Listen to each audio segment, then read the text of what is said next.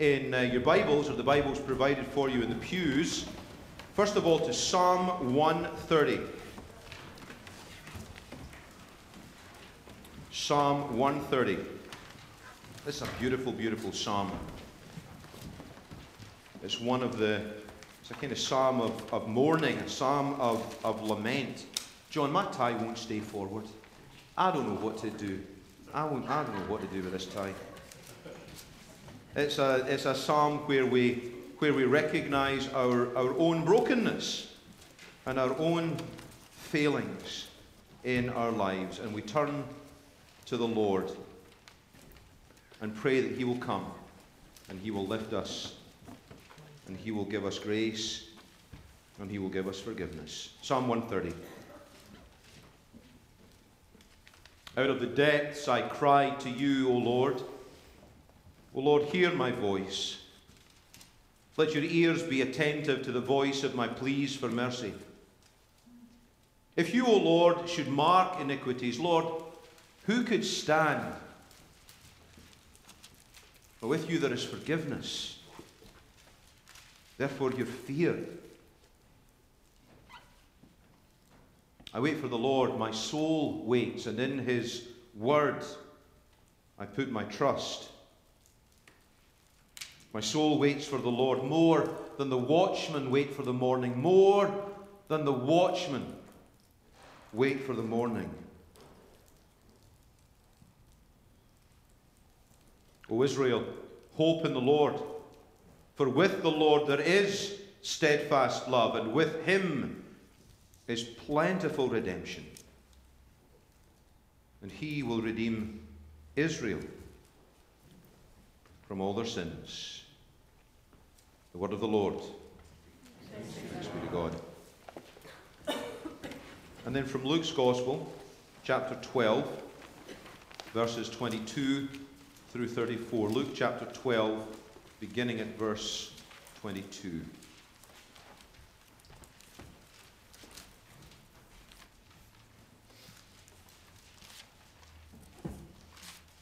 Jesus said to his disciples, Therefore I tell you, don't be anxious about your life, what you'll eat, what you'll, uh, uh, uh, uh what you'll wear. Life is more than food, the body is more than clothing. Consider the ravens. They neither sow nor reap.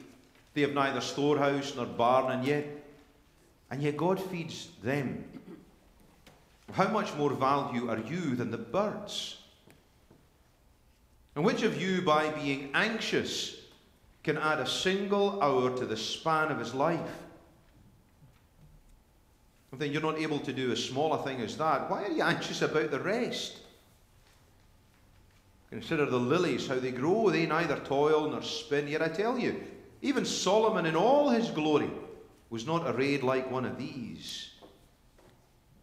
But if God so clothes the grass, which is alive in the field today, and tomorrow it's thrown into the oven, how much more will he clothe you, O you of little faith?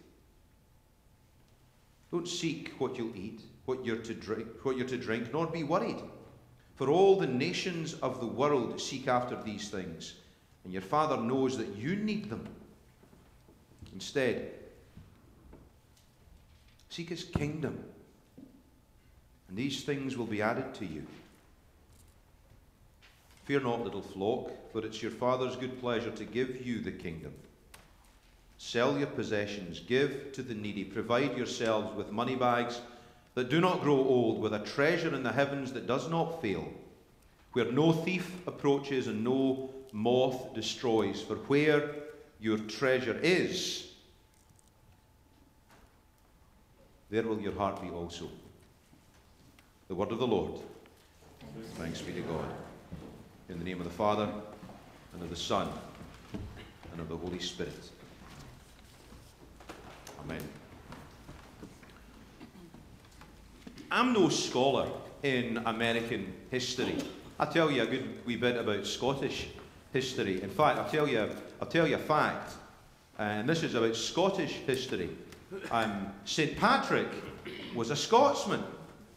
He actually came from Scotsman. He was, um, he was kidnapped as a young man and was a galley slave for many, many years. And he ended up on the, on the shores of of, of Ireland. The story, Ireland, the story is much more complex than that, but um, St. Patrick was actually a Scotsman. At least we believe so. if it's not true, it sounds good. And that's all that's important, isn't it? No. But I'm no scholar in, in American history. I've picked up a wee bit here and there. I watched The Patriot, that's all historical. Um, but one, one of the things that, that, that I've, I've, I've come across, I'm sure you're familiar with this phrase. It's a phrase that's embedded in the Declaration of Independence, I think. I may be wrong. You all can correct me, and I know you will. Um, this little phrase um, life, liberty, and what? Pursuit Pursuit of happiness. That's something that's so deeply embedded in our lives, isn't it? It's deeply embedded into our culture. Life, liberty, and in particular, I think, this idea of the pursuit of happiness. What does that mean? What does that look like? What does it mean for us um, to pursue happiness? What does it look like for us to actually be happy? Well, I think happiness has become a kind of overriding uh, compulsion for so many of us in our culture. In fact, so many of us in our pursuit of happiness are so miserable because we're pursuing happiness to such an extent we can never quite achieve it. So we end up in this pursuit of happiness. It does the opposite of what it's supposed to be. I remember when I was growing up in Sunday school and in, in, in, in, church in Scotland, there was a song that we used to sing. So and, and, and the words, it went like this. It was one of those action songs. And it went, I'm in right, outright, upright, downright, happy all the time. I'm in right, outright, upright, downright, happy all the time. Since Jesus Christ came in and washed away my sin, I'm in right, outright, upright, downright, happy all the time. That was ingrained in us to be happy. So from a, from, the, from a very, very young age, Maisie was singing. She obviously knows that. How many of you have heard that song before? A few of us. If you're happy and you know it, clap your hands.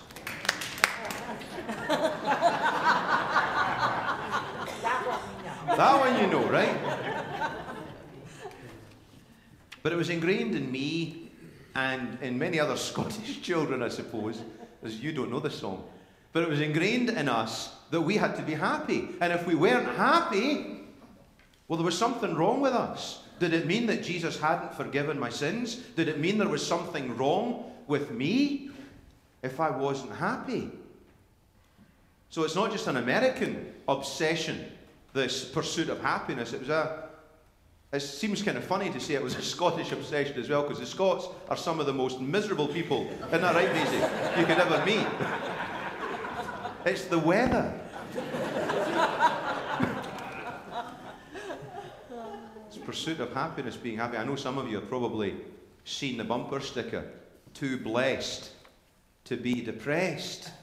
What a load of bunkum and nonsense. I mean, we probably live in one of the most anxious uh, cultures, one of the anxious, most anxious times in history. We are constantly anxious. And I think part of our anxiety lies in our desire to be happy. There was a song back in the 90s, I think it was Sheryl Crow. If it makes you happy, then it can't be that bad. And then forgive me. But the second line said, if it makes you happy, then why the hell are you so sad?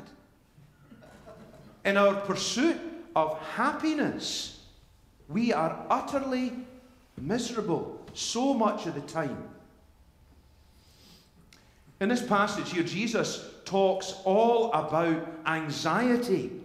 And he says we've got ourselves so anxious about all kinds of things because we're pursuing the wrong thing. We're pursuing things that we believe are going to make us happy. It's not just about the pursuit of, of food that's going to make us, it's, it's the right type of food.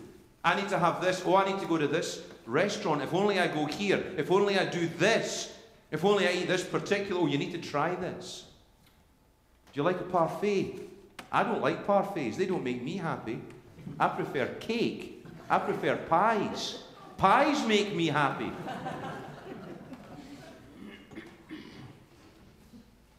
clothes, it's not just about clothes to cover us and keep us warm.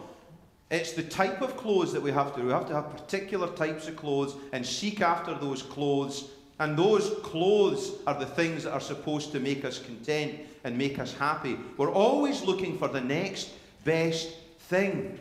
It's the grass is greener on the other side, and there's a whole lot of green here today. the grass is always greener. We're always looking for the next best thing something more, something better, something beyond ourselves. And Jesus says in this passage, Stop it. You're going after the wrong thing. You're always trying to make yourselves happy. You're always trying to be happy. You're trying to find your joy and your contentment and your pleasure in things to such an extent that we do not want to acknowledge when we are miserable. We don't want to acknowledge when we are failing. We don't want to acknowledge when we've done something wrong, when we've broken someone's heart, or we've broken our own heart, or we've broken God's heart. We don't want to go there because we don't feel happy when we do that. Well, the truth of Scripture is the Bible guides us into those times when we are hurting. The Bible guides us into those times when we are broken hearted. The Bible guides us into this, these times when someone has wronged us or when we have wronged someone.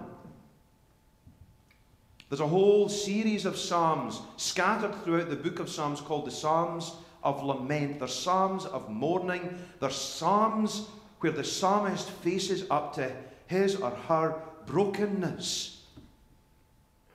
And the psalm that we read today is one such psalm. Out of the depths, I cry to you, O Lord. When was the last time you said that? When was the last time you admitted that you were in the depths and you needed the Lord to lift you out of those depths? There's another beautiful psalm that talks about the psalmist waiting. I waited patiently on the Lord. How often is our waiting patient? It's not very patient. We want results and we want them now. The psalmist says, I waited patiently on the Lord. He turned and heard my cry.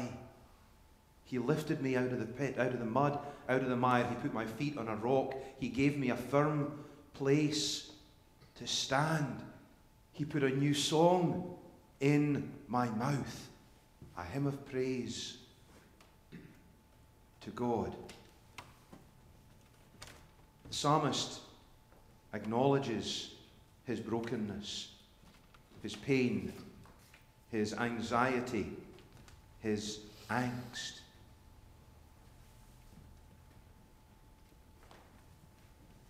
But in the midst of acknowledging these things, we find out where the psalmist turns. Not to food, not to clothing, not to a brand new TV, not to a new car, not to a different sound system, not to whatever else it might be for whoever we are. We all have different things that we believe are going to make us happy, and they always end up making us miserable. Or at least they don't make us as happy as we think they will, so we need something else. The psalmist turns to the Lord. And what does Jesus say? Seek first the kingdom of God. That's how Matthew puts it. Luke puts it very similarly in the passage we read today. Seek God's kingdom, and you'll have everything you need. God's kingdom is not typified by happiness. I don't know how many of you remember the, the Good News Bible. We've got a few copies in the library. The Good News Bible. It's the one with the little pictures of people with the you know without faces, the line drawings. It was a lovely, very, very accessible Bible. But there was one horrible, horrible mistake, I think anyway, that that Bible made in part of its translation. When it came to the Beatitudes, blessed are the poor in spirit, blessed are those who mourn, blessed are those who hunger and thirst after righteousness, and so on and so forth. Those who translated the Good News Bible, they decided to translate the word blessed as happy. Happy are those who do this. Happy are those who hunger and thirst after righteousness. Well, no. We're not necessarily happy. What God calls us to is, is contentment. Paul speaks in one of his letters about being content. Whatever circumstances he finds himself in, why can he be content? Because he doesn't know happiness in that sense. You're not happy being in prison. You're not happy being beaten. You're not happy going through a period of persecution. You're not happy with some of the, the, the awful things that happen in all of our lives. That's not about happiness. But can we be content? Can we be at peace knowing that the Lord is with us? I think we need to remember one of the names of Jesus in this context. In the prophecy of Isaiah, he talks about one who would come and who would be the Prince of Peace. God calls us to be not happy, but to be content and to live in His peace, to live in His shalom. There's a story, and I may have told this, and if I have, forgive me. I've been here a year and I'm repeating myself already. Forgive me. But this is a story that talks about what peace looks like. There was a, there was a ruler in, in Europe at some point who um, put out a call to all the artists in the kingdom that he wanted to have a painting, a, a, a, a, painted, a painting made that depicted peace. Okay? And all the artists went to work painting something that in their mind depicted peace. And they all brought their, their, their, their, paintings before the king, and, and the king turned them away one after another, after another, after another, until there were only two paintings left. And he looked at both of those paintings, and only one of them could be hung in his royal court. And he looked at the first painting,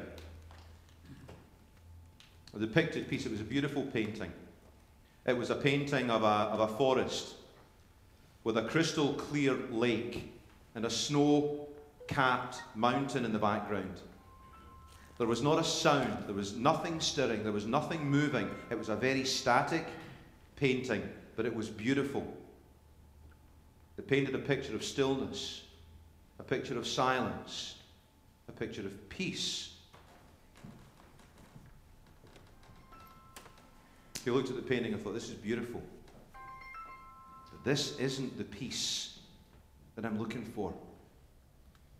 And the last painting was revealed. And instantly, he said, Yes, this is true peace. What the painting depicted was not a calm, placid a, a, a, landscape, but it painted a very, very turbulent picture. It was a painting of a, of a, of a storm overhead. The skies were dark, dark grey. It was a stormy night. The rain was pouring down. In the foreground, there was a, there was a waterfall. The water was pouring over, was stirring everything up. There was movement in the whole picture. But as the, as the king looked more closely at the painting, he saw there was a tree that was halfway down the cliff where the waterfall was coming. And on the tree, there was a branch. And on the branch, there was a bird's nest. And in the bird's nest sat a mother bird, watching over her eggs, sitting on them, warming them. The storm was raging all around. The waterfall was pouring down. But there, in the midst of the storm, in the midst of the turmoil, was this mother bird, perfectly at peace. Our lives are never easy. In the book by M. Scott Peck, The Road Less Travelled, it begins with this sentence Life is difficult. That's the reality. We have to start there. Life is difficult. But God calls us into His kingdom. And His kingdom's not about happiness, but His kingdom is about peace.